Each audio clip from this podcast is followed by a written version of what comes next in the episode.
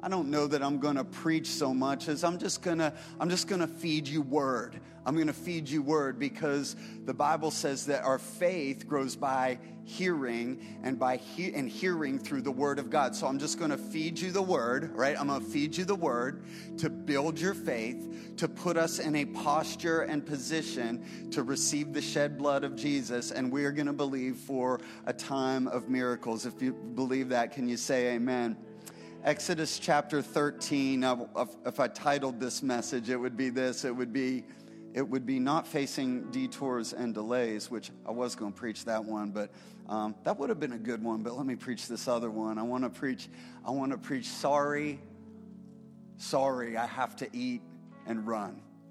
That's what I want to preach today. Sorry, I have to eat and run.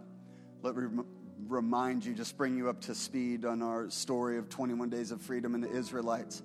They were God's chosen people and they went into a season of slavery and a bondage and oppression. And for 430 years, they started out, there was about hundred, a hundred of them. By the time they finished, there was 600,000 men, so well over a million people because your DNA, the DNA of God's people, is always that we multiply during times of oppression. But God heard their cries. He heard them. He saw them right where they were at, and, and he heard their cries, and he said, This is not my ultimate destiny. And he remembered his promise. So he had an encounter. Moses had an encounter with the Lord in the wilderness. It was through the burning bush. And, and Moses didn't get off to a great start. Moses started stuttering and he started coming up with all of these excuses. And, and we talked about this, but y'all, I'm so glad that God still chooses and uses people that stutter. I'm so glad that, that God chooses and uses people that don't have it all put together, and that includes you and that includes me. So even though Moses got off to a stuttering start, he walks into the to the palace and through these through these plagues, through these plagues, right? And we talked about how these plagues were not 10 failed attempts, but they were 10 steps. And in your journey to freedom, you need hope. You need hope. You need hope to rise up in your spirit and say, I can do this not because of who I am, but because of who God is. I can do this not only because of hope, but because of vision. I've got a vision for a preferred future. I've got, I've got milk and honey ahead of me, and, and I'm going forward into the promised land. And I can do this not just because I have hope and not just because I have vision, but because I have steps. And that's what, this 21 days was really all about, is especially as spirit empowered Pentecostal people, we love that we love love a breakthrough service, but we don't always love steps. And so we taught through how we need steps to walk through our freedom. Some of these steps, let me just bring you up to speed again, where the, the first nine plagues was the, the Nile. The first plague, plague was the Nile, and we learned that our provision is not in our chains. In the frogs, we learned that we choose the time of our freedom. Through the gnats, we discovered that often it's the Often it's the little things through the flies that freedom requires physical distance. Let me just say, I feel that strongly for somebody today. The reason that you keep falling back into the same thing is you have to put physical distance in between the thing that you're wanting freedom from. So, whether it's deleting a social media account, deleting somebody's uh, number out of your phone, whether that's move, whatever, whatever that means for you, you have to put, the Bible says, a three days journey. You have to put a three three days' journey, physical distance in between you and the thing that you're wanting freedom from. Through the plague of the livestock, we, we learned that there are great blessings that come with holiness. Through the boils, we found out that God is exposing and defeating the source of the counterfeit in our lives. Through the hail, the dif- difference between, we learned last week about the difference between storms and battles locusts, the freedom that God is giving you will have multiplied generational impact. Darkness freedom isn't freedom until it affects your finances. But all of, all of this leads up. This is the moment right here. This is the moment. It's the, it's the 10th plague. Next week, when you watch the Super Bowl, I don't know if you're rooting for a team or against a person or against a team, or maybe you don't care. Maybe you're just rooting for more queso dip and hot wings. Like, I don't know what your stance is in all of this, but I, I know that, like, you want your team to get out to a good start in the first quarter. You want them to be up at halftime. You want them to have a solid third quarter. But here's where it counts it counts when those final ticks on the clock run off at the end of the fourth quarter. That's when it really counts. And, and all of these plagues and all of these steps, it leads up to this moment. This is where it counts.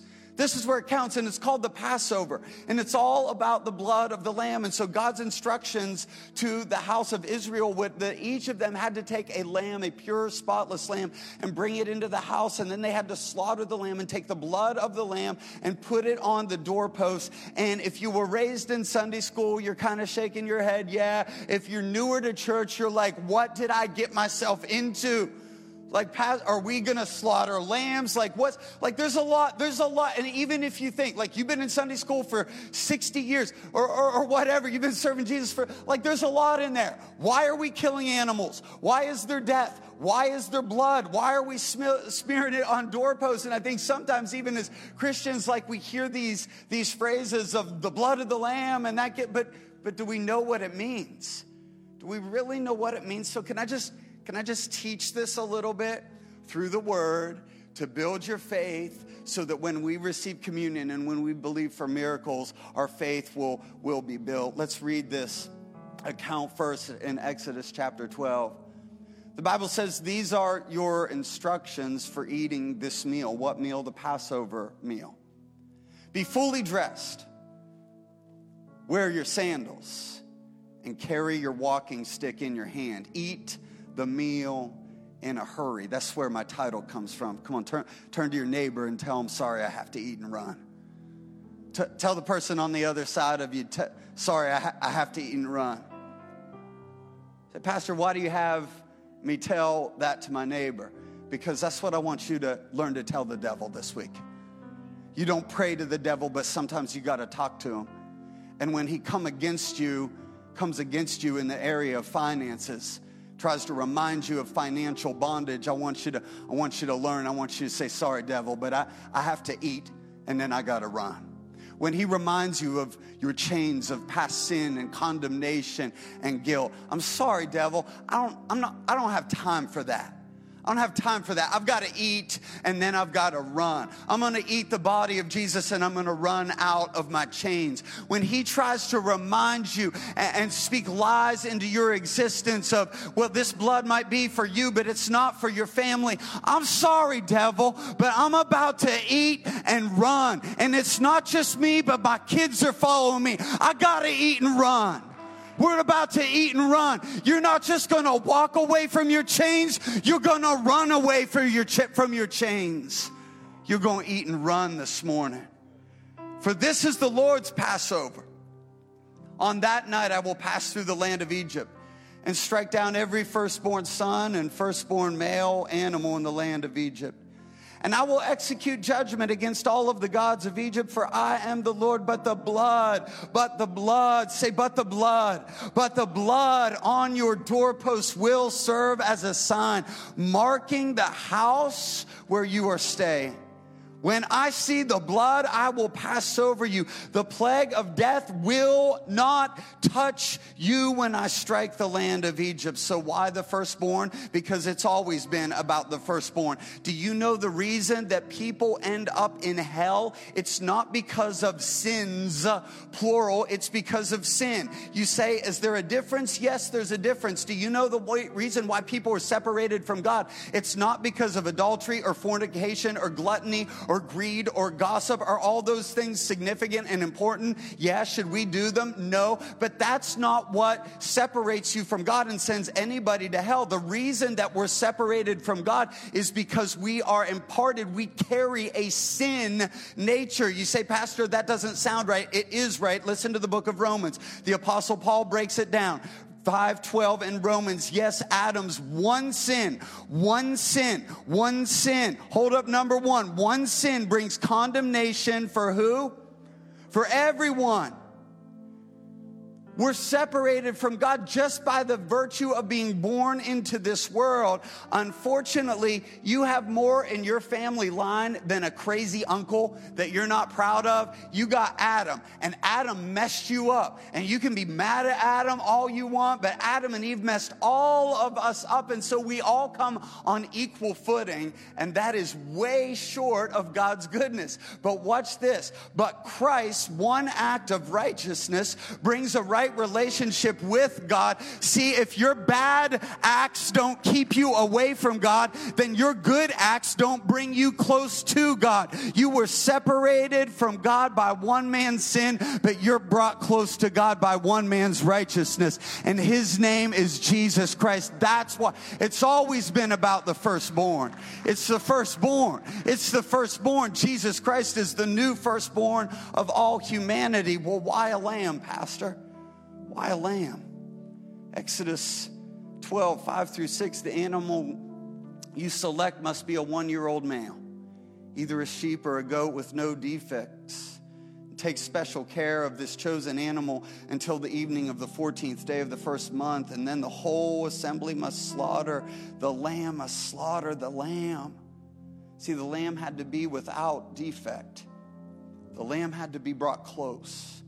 It had to be a spotless spotless lamb. Do you, do you see it? Because in the New Testament, then Peter says this For you know that God paid a ransom to save you from the empty life that you inherited from your ancestors, and it was not paid with gold or silver, which lose their value. It was the precious blood of Christ. It was the blood of Christ the sinless and spotless Lamb of God. Do you know this? Peter compared the blood of Jesus to gold and silver, and Peter said gold and silver lose their, their value. That means for the believer that the blood of Jesus gains value in your life. Do you hear me, believer? The blood of Jesus is not just what brought you into salvation, and then you leave it at the altar and, and live the rest of your Christian life on your own. You started with the blood, and you got to stay with the blood. And the blood doesn't lose value, it gains value. The blood of Jesus is more powerful in your life today than it was ever in, in your, the history of existence. We need the blood of Jesus from that perfect, spotless lamb. Pastor, but why death? Why death? This seems so unnecessary because, church, somebody has to pay the price. See, God is gracious, God is loving, God is merciful, but He is also holy and just. So when Adam sinned, He didn't say, He couldn't say, Oh, you knucklehead, don't worry about it. Just come on into heaven. It, there had to be a, a, a price that was paid for this. Romans 6:23 for the wages of sin is death. But the free gift of God is eternal life through Jesus. Christ our Lord. And then why blood? Because that blood that the Israelites took that hyssop branch and dipped into the blood of the Lamb and put on their doorposts will serve as a sign. It will mark you. It will mark you. You are marked today. Your family is marked today. It marks the house. Our church is a church where the house is marked. When I see the blood, I will pass over you. The plague of death will not touch you when I strike the land of Egypt.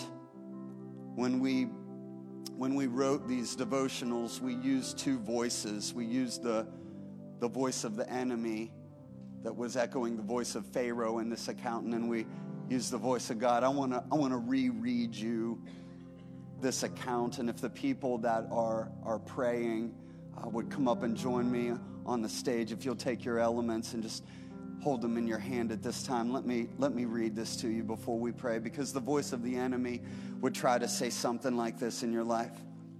Our counterfeit has been uncovered, our lies have been called out, they've discovered our kryptonite. The one thing that we have zero power over, those who are under the blood. If someone is under the blood of Jesus, if their sin is under the blood of Jesus, then we are truly defeated. The only thing that we can do at this point is to bring lies and false accusations to desperately try to remind them of their past sins and failures. But if they plead the blood, if they remind us that they are under the blood, turn and run. You have no power or authority, and you will be destroyed. The voice of the Father may sound something like this My son, my daughter. I have provided the perfect lamb for you. His blood is available for you and your family. I will cover you and cleanse you. I will protect you. The destroying angel will not come near you or near your tent. The blood of Jesus will cleanse you of all your sin and iniquity. There is nothing that you have done or could ever do that, if confessed to me, stands up to the blood of Jesus. And when the enemy accuses you of past faults and failures, sins that have been confessed and are under the blood, that is not a charge against you. That's a charge against me. The enemy is saying the blood of Jesus isn't good enough to cleanse your sins. My child, I don't take that kind of affront lightly. My blood is sufficient. It's sufficient to cleanse you, to heal you, to protect you, to restore you. If you simply confess your sins to me, I will place you under the blood of Jesus. Those of you joining us online at home, we encourage you grab a cracker, grab juice, grab whatever's close. The Lord knows your heart. A couple couple uh, uh, of days ago, Camden and I had the privilege of having dinner with close friends. We were up in Kannapolis. They were pastors that had come down from Illinois, and, and they were touring the Dream Center. And our team was was sharing with them some things that we've learned about the Dream Center, and just sharing the testimonies of God. And they said, "Boy, thank you for being such gracious hosts. We wanna we wanna pay for dinner." Well, that sounded like a good idea to me. I didn't hesitate. I said, "You've heard from Jesus. I re- I received that blessing." And so we were going to let them pay for dinner at a pretty good restaurant. And, and but here's here was the thing: our kids were home. Kate and Anna were at home. And so what Camden and I did is after the server left and we were eating our meal, we called the server over and we ordered another couple of meals to go and we were going to pay for our kids' meals. Well, when the server came to collect the bills, we slid the server our card and the couple looked at us. They said, "What, what are you doing? We got this." And we tried to explain of, "Well, we got we got the kids, and and they tried to pay, and we wouldn't let them." And so the server left, and the wife got up from the table. She was super sneaky about it. I thought she was just going to the restroom. But she comes back. She comes back and she throws our card on the table. And she said, I said, we got this. I said, we got this. I wonder how many times, church, that we trust God for our salvation, but then we try to keep something to ourselves. Maybe we try to say, but God, I got my healing, or, or I got my protection for my kids, or I got what I just feel like the Lord is reminding us today is God is saying, I got this. I got this. I paid it all. Take your credit card back. It's no good here. God's got this. And so, whether it's for your physical healing, your protection, your freedom, or for your salvation, let's posture ourselves right now to receive a miracle.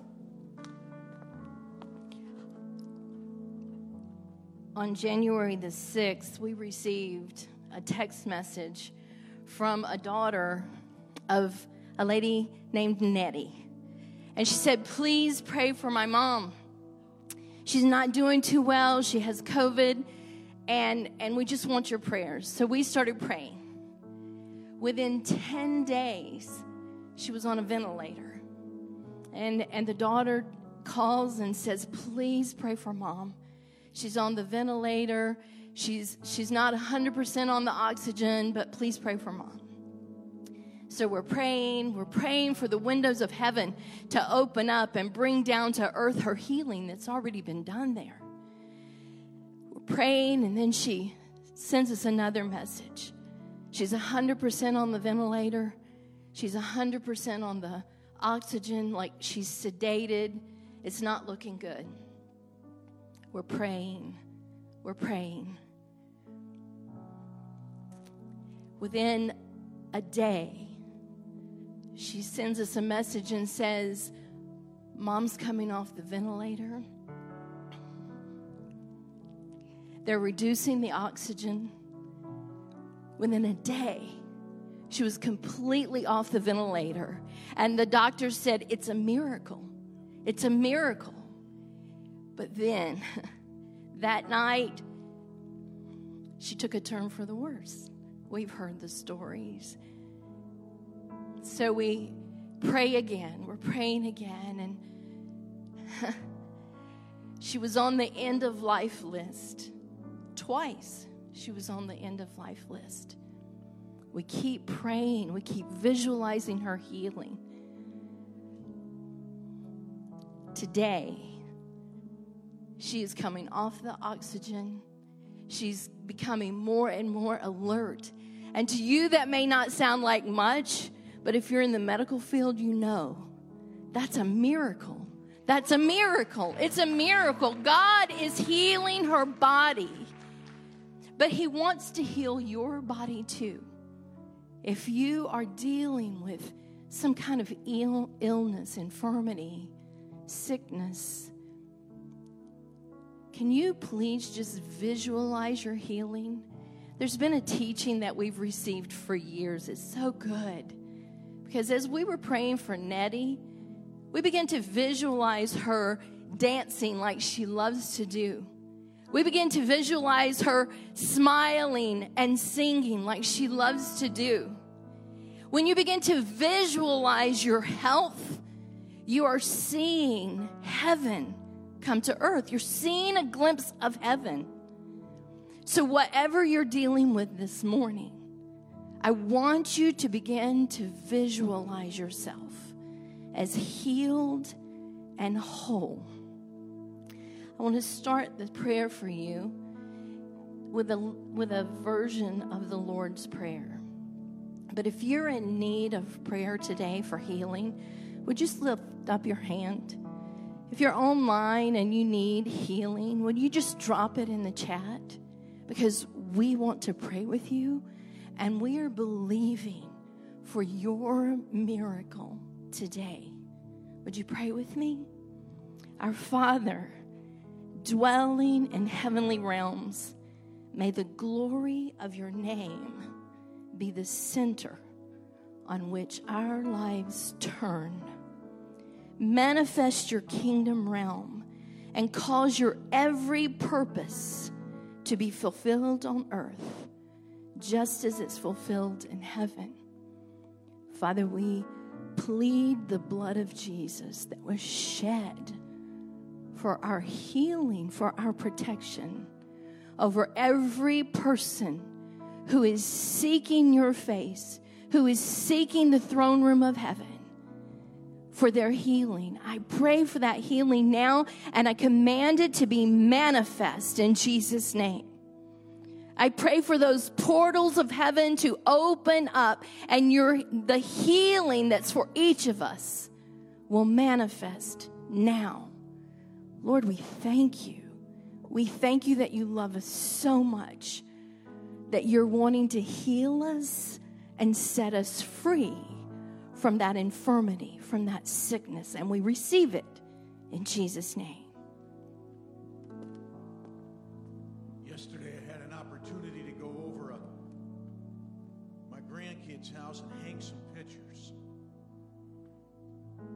Then, after I hung some pictures, I had a meal, and then I traded in my man card to play with some Barbies and my granddaughters. We're going to partake in this communion. It says, Do this in remembrance of me. Can you remember the hand of God in your family? Can you remember when God came through when no one else could? You see, it was five years ago when little Macy was diagnosed with hypoplastic right heart syndrome, and we just had her fifth birthday, and she's been through three surgeries, and she's healthy, she's whole. God not only brought healing, God brought protection to that little girl. On my right hand, you see this red ring that I have worn since that day. And it's not just my Macy ring, it's my kids and my grandkids' ring because it's a remembrance of me pleading the blood over my family and trusting God to protect them from their stinking thinking, to protect them from all evil, to protect them in the midst of. Hindsight's 2020 when you take time to look in the rearview mirror. And as we look in the windshield of life, we have a bunch of unknowns. But God has carried that little girl. Let's use it for an analogy. Not only did He bring healing to her, Pastor Doug, He provided the right people. I'm not confident all those surgeons were heathens or Christians, but they were provided by God to give the best for my little girl. He provided nurses that cared when I couldn't care. And on top of it all, he sent his angels to be encompassed around that little girl in that room when she was all alone. And they carry that today. Let me give you a word of encouragement as we pray for the protection. I sit down with all my kids and I tell them they're all my favorite. The littlest one now calls me in and says, Pop, I love you the most in the whole world. Don't tell anybody. But when I sit down with little Macy, you see the tip of her scar in every outfit. And she says, Pop, do you see my scar? I says, It's the most beautiful scar in the world, little girl puts her head in tight and she says, I love it when you say that, Pop. So maybe now in your family, there's an open wound oozing from one of your kids. There's an open wound. God's in the business of bringing healing to it. And He's in the business of protecting your kids, your family, and whatever else you need. And if it's in this room, you say, I've got some kids that are wayward. I've got some family members that I've been praying for, and I need the protection of God. So, this red ring isn't just a, a red ring that I forget. Every time I look at it, I remember to pray for the hearts of every one of my kids and grandkids and for the protection of God over their lives. So, if you've got somebody you want to plead the blood over, that you want the protection of God. You want the hand of God in them in the midst of their stinking thinking, in the midst of their junk. God is faithful, God is able. And if you're online, drop it in the chat. And let's lift a hand right now. If there's somebody that you just believe in, God needs to keep their hand on right now. The he- a hedge of protection. We need the angels of glory to be all around. Let's believe it right now. Father, we love you. We petition you right now for the lives of our kids. Lord, those that are walking with you, those that are away from you, would you send your angels to be encompassed around them?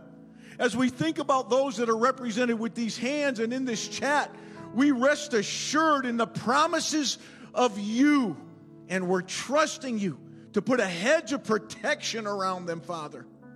And just like we're called to remembrance, at this holy moment, this moment that the church refers to as an ordinance, we take the bread, we break it, and we remember your words to say on this, that said, on the same night in which he was betrayed, Jesus took the bread and broke it. He called us to partake of it and to do it in remembrance of me. So, Father, we remember the way you've protected and kept us. And by faith, we're trusting you for the protection that you're going to bring right now to those in our families and in our lives that need it. And we partake of this bread in remembrance of you.